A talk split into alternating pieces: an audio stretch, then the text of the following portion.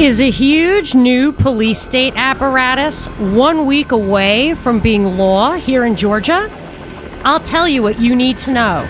The Monica Perez Show starts now. This is Monica Perez. I am your libertarian voice on News 95.5 and AM 750 WSB every Saturday from 3 to 6.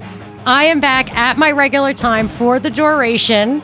I'm not going to be preempted by sports, not too much anyway, for the foreseeable future. And that's a good thing because I get three hours a week to tell you the libertarian perspective on everything from geopolitics, the march to World War III, if that's how you see it. I kind of do. Uh, national um, politics and issues, and also local issues and even the local issues have universal application. They talk about the real issues that are affecting everybody. And specifically this week, I want to talk about uh, stuff that's in the Georgia legislature. They're in the home stretch. Basically, next week, um, everything kind of lives or dies. And one thing that's that theme that's kind of dominated this legislative session seems to me is stuff that uh, smacks of the police state. Now, we did. Uh, last week, I talked about no knock raid legislation. There were three different bills that popped up on uh, to legalize formally uh, no knock raids in Georgia for the first time. And even though that the last one passed eight to one, its first hurdle passed uh, eight to one, your calls and uh, attending the hearing and stuff actually killed that. So no knock raids died because of you. They were headed towards, they were gaining steam, they were headed towards passing, and your involvement made a difference. So I'm an anarcho capitalist. I think that society, capitalist society, is self ordering. And I'm a real libertarian. I think government is the source of, uh, is more likely to be an abuse of power than to protect our rights. And I even think the federal level kind of Democrat Republican thing is a scam, basically. Like voting for one or the other, you're really getting the same thing. So I don't go crazy with political action. I did march against Obamacare in DC three times, not because I thought it would make a difference, but really because I wanted to look my kids in the eye and say, I did what I could. But the feds are kind of out of reach, while the local government isn't isn't, as we could see with this no knock raid thing. We can make a difference. And if that just means pulling some of the pieces out of the puzzle for the police state or the surveillance state or wherever they're headed, then I think we should do that. We should do our best to do that, uh, just as a sense of responsibility, if nothing more. But but more important, we can make a difference in our own lives. So there's something that's still uh, um, active. There's going to be a hearing on Monday on a bill that seems to me, I read it a few times, uh, will create a massive police state apparatus, potential police state apparatus, but definitely police type apparatus that really has no limits or boundaries. And it makes me nervous. So I'm going to tell you about this bill. It's HB 310. Uh, I'm going to just give it to you in a nutshell. I can do a few sentences what it's supposed to do, uh, how I think it oversteps its bounds and and what my kind of two big problems are with this. So, like I said, I uh, or I don't know if you've heard this, but I I am a lawyer. I I should say I went to law school at Stanford Law School in California, and I'm a member of the bar in New York, in the state of New York. I don't practice. I just kind of did that New York thing for a credential. And I'm not a criminal attorney in Georgia, but I am an educated voter. So I look at this stuff, I scrutinize it. My touchstone A, I want my life to not be too oppressive on the ground. But I but my number one uh, goal is to to preserve the letter and the spirit of the Bill of Rights. I think the Bill of Rights is designed to give the people the ability to control the government, to fight the government. So that's why I get worried about things like the surveillance state, things like the police state. And I try to stay on top of it, but I can't uh, personally scrutinize every line item of every law. Unlike the legislation, the legislators, they have experts on their team. We don't we don't have that kind of those kind of resources as voters. We have to do our best to understand what they're telling us to do. So I, I did that with this HB 310. It's a criminal justice reform law bill, and I read it. Uh, I read it's 118 pages. I read it all the way up to where it's called conforming language, so that like all the passages conform with the gist of it. You don't have to read even as much as I read. You could read the first 20 pages to see the problems. But the big point of this uh, bill is to reform the criminal uh, justice system in Georgia, specifically with respect to probation issues. And you think that's never going to affect you because you're not a criminal. but Georgia weirdly has the highest rate of people on probation in the country because they put i think it's because they put people on probation for weird things like if you get a speeding ticket and you fail to pay it instead of just giving it to a collection agency they put you on probation. They put you in the system. And probation requires monitoring and a lot of paperwork. It's very labor intensive for the state. So they actually outsource the probation process to private companies. And this this new bill will kind of reform that. And again, I am not a criminal attorney in Georgia, so I can't go line item by line item, but there, there we do have advocates. There's a gal, Catherine Bernard, who uh, she there's a 10 minute video that I put up on my website, monicaperezshow.com, and my Facebook page that where she went to the hearing about this and she pointed out her problems with it. So she gets up and she said, uh, "I'm a, I was a public defender in Dublin, Georgia, and of course I hate to be prejudiced, but I was like, okay, I'm sure she's a total liberal, and she just wants to go easy on criminals, but that's actually not true. I looked into who she is." And she was a, uh, a delegate to the Republican National Convention in 2012. She ran for Georgia State House seat in 2014 in Brookhaven as a Republican. So she and she's she's an advocate of small government, and she said and and criminal justice reform, and she she liked the process elements of this bill, but she pointed out this crazy thing the bill does uh, that uh, like I said, it's in the first twenty pages. You can read it.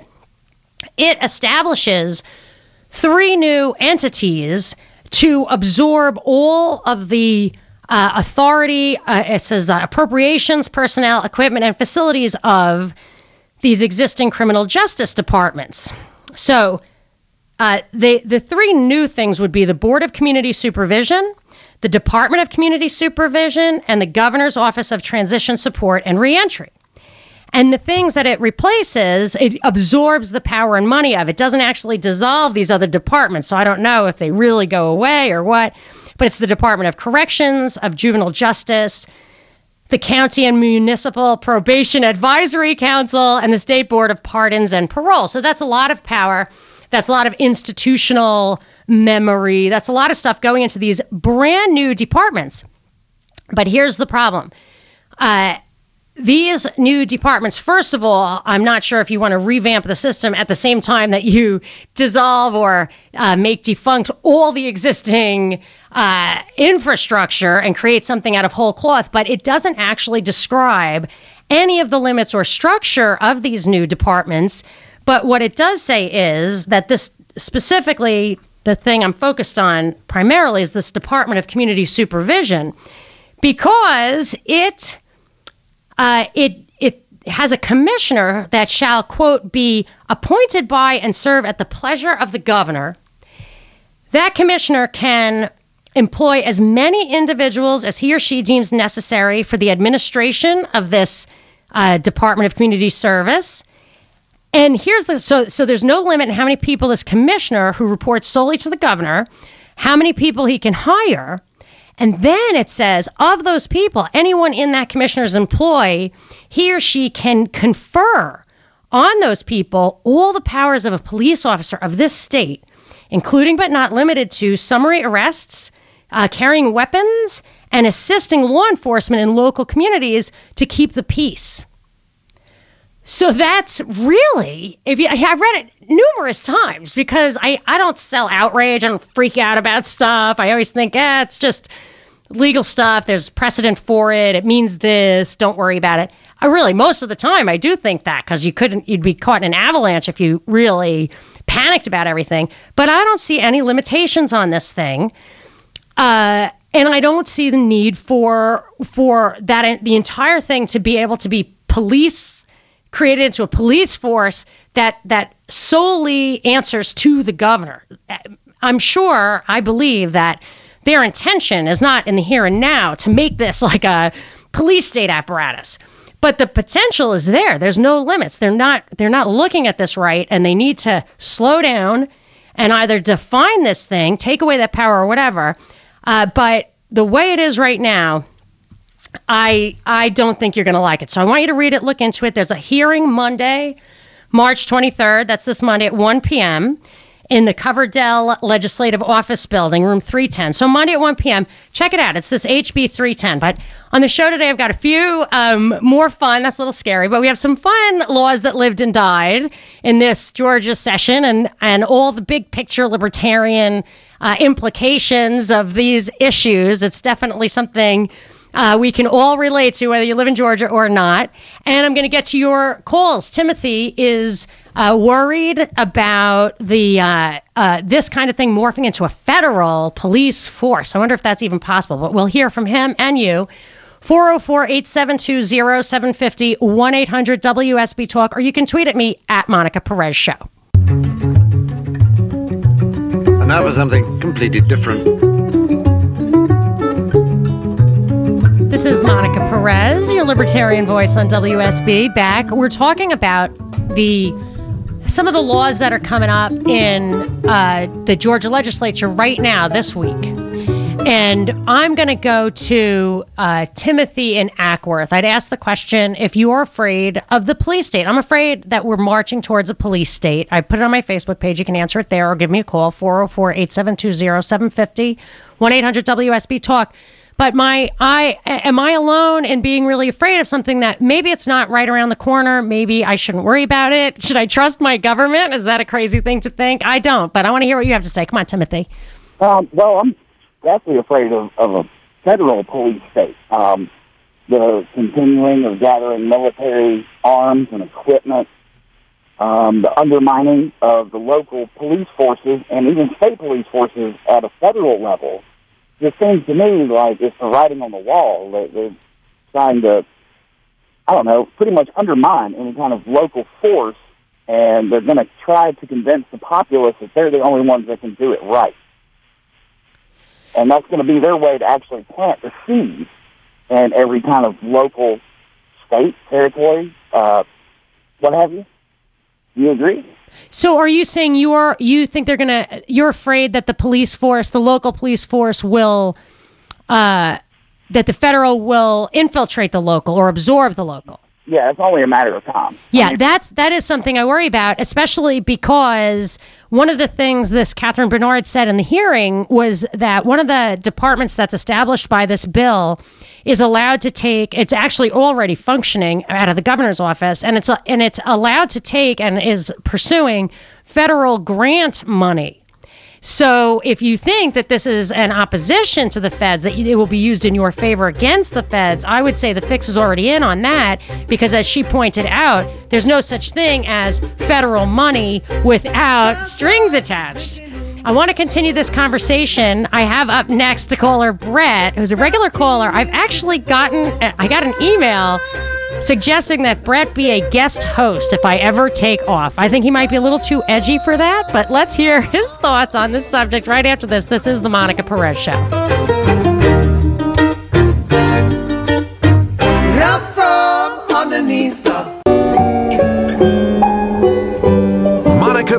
On News 95.5 and AM 750 WSB. I am your libertarian voice on WSB on Saturdays from 3 to 6 when I'm not preempted by sports, and I won't be for a while. So we're going to get everything we need uh, from the libertarian perspective. But today, luckily, I'm in time to address some local issues that are important because we actually still have some power over local issues.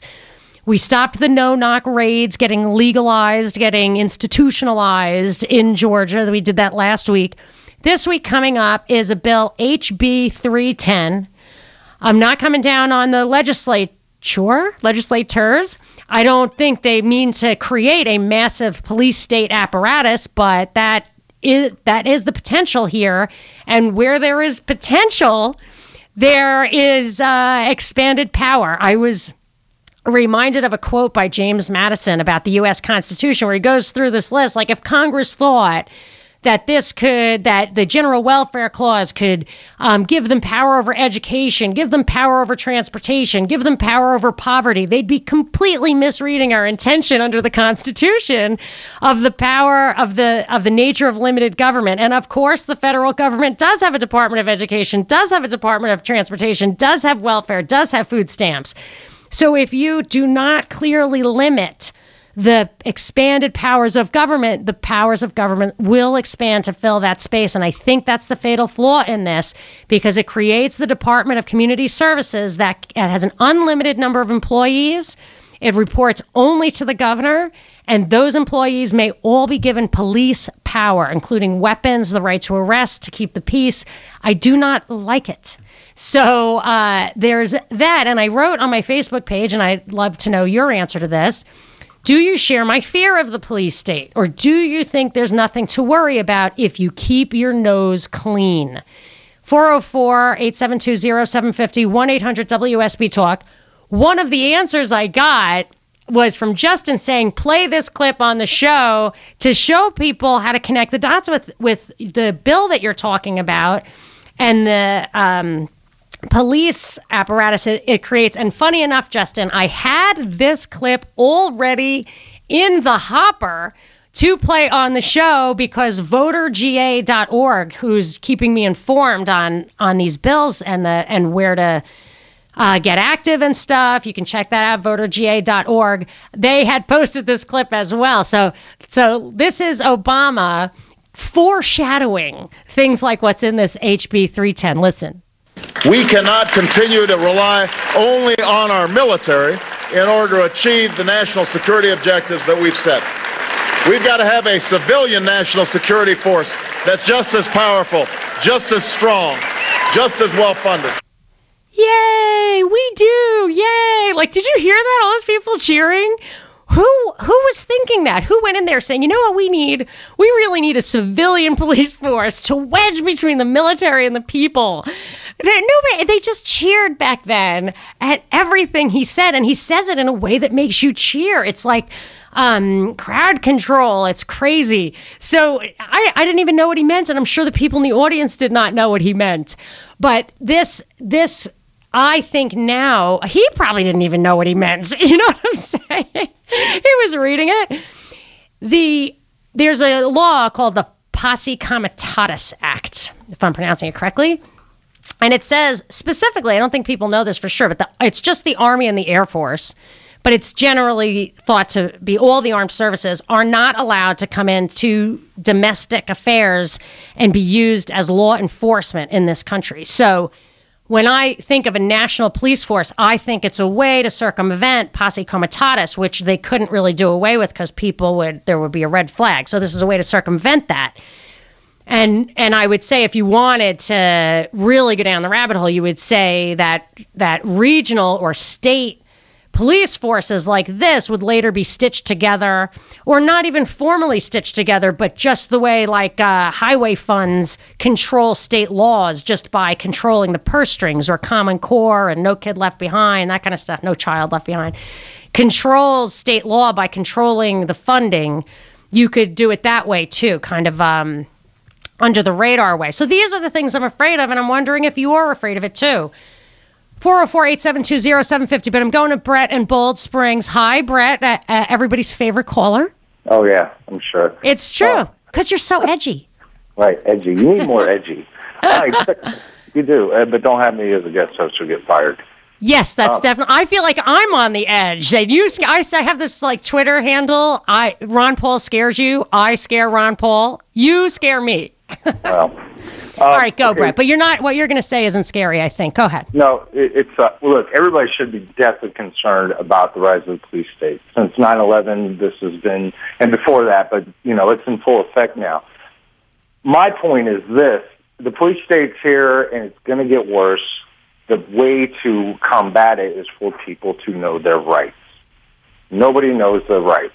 Uh, you get pulled over at a at a, a, a DUI checkpoint or a safety inspection, which in my town where I live, there was 12 in the last two weeks.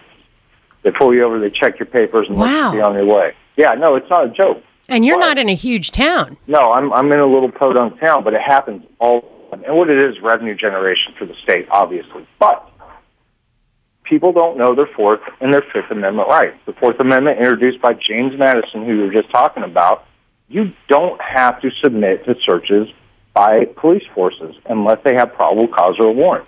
But look, Brett, pause for a second. First of all, I do want to interject that revenue generation could be an underlying issue on this HB 310 also because probation generates revenue. But um, as far as all these stories, they, they always focus on the ones that are like white cops, black victims. But the fact is, when you hear these stories, there's always this underlying um, truth that sometimes, like the Eric Garner case in New York, this guy, Eric Garner, did something I would never do. He told the cops he was fed up and he wasn't going to take it anymore. I would never do do that. that. And then when they brought him down, it's do like, you know, if you don't resist, then No, you're no. not going to have trouble. And But- but I, that's not true. I mean, history has proven, uh, and very recently, that that is not true. And Eric Gardner, I don't care what color anybody is, if you're a victim of government oppression, everybody is. Okay? Don't talk to the police. Don't submit to searches. You do not have to legally. But these laws, like the one you're you're talking about, prey on the ignorance of its citizens. Oh, if you have nothing to hide, just just let them do what they got to do. No, absolutely not. And until a majority of people say, "I've had enough," I don't legally have to talk to the police. I don't have to show them my papers if I'm traveling down the road and they pull me over for no suspicion. It's going to continue. And Ryan said, "What you allow is what will continue." It's interesting because you're making me realize now by what I think, which is I don't think you should not uh, resist, but I know that if you, I, I get, I'm scared just being next to a cop at a traffic stop because he's got a gun, and I And why- just it makes me nervous. Hmm? Be, though you're a free, sovereign individual in the United States. Why should you be afraid of a law? Yes, yes, law I agree. officer? And what I'm saying is, I think that I've already done in my own mind what I'm afraid of, which is allowing them to totally control the situation. And you point out something very important and I think a little bit subtle. Is that this can't happen if people know their rights. And and it's easy to say, well, they have the guns, they have the power. The reality is all they really have is our consent to let them do this to us, which is why Exactly. media media is so is more important to them than gun control is control of the media because then they control our minds and we consent we don't give them trouble they they would literally have to make half the population into cops if we decided not to obey Right, and remember, none of this is by accident. This is all on purpose. Put my tinfoil hat on, but it's all on purpose. And if people decide, hey, you know what? In mass, I'm not going to play your game. They have a whole new. They have to rethink their whole position because if everybody says, I'm not going to allow you to search my car for no reason, are they going to arrest everybody that does that? Then they have a huge backlash. Are they going to say, okay, this thing isn't working. These people have wised up. right well and then they'd have a different approach but you say they do it on purpose what is the purpose in a nutshell in your opinion Control. Control. And, and if I want to get really crazy, which kind of I am, worldwide slavery, you know, we've had discussions about this before.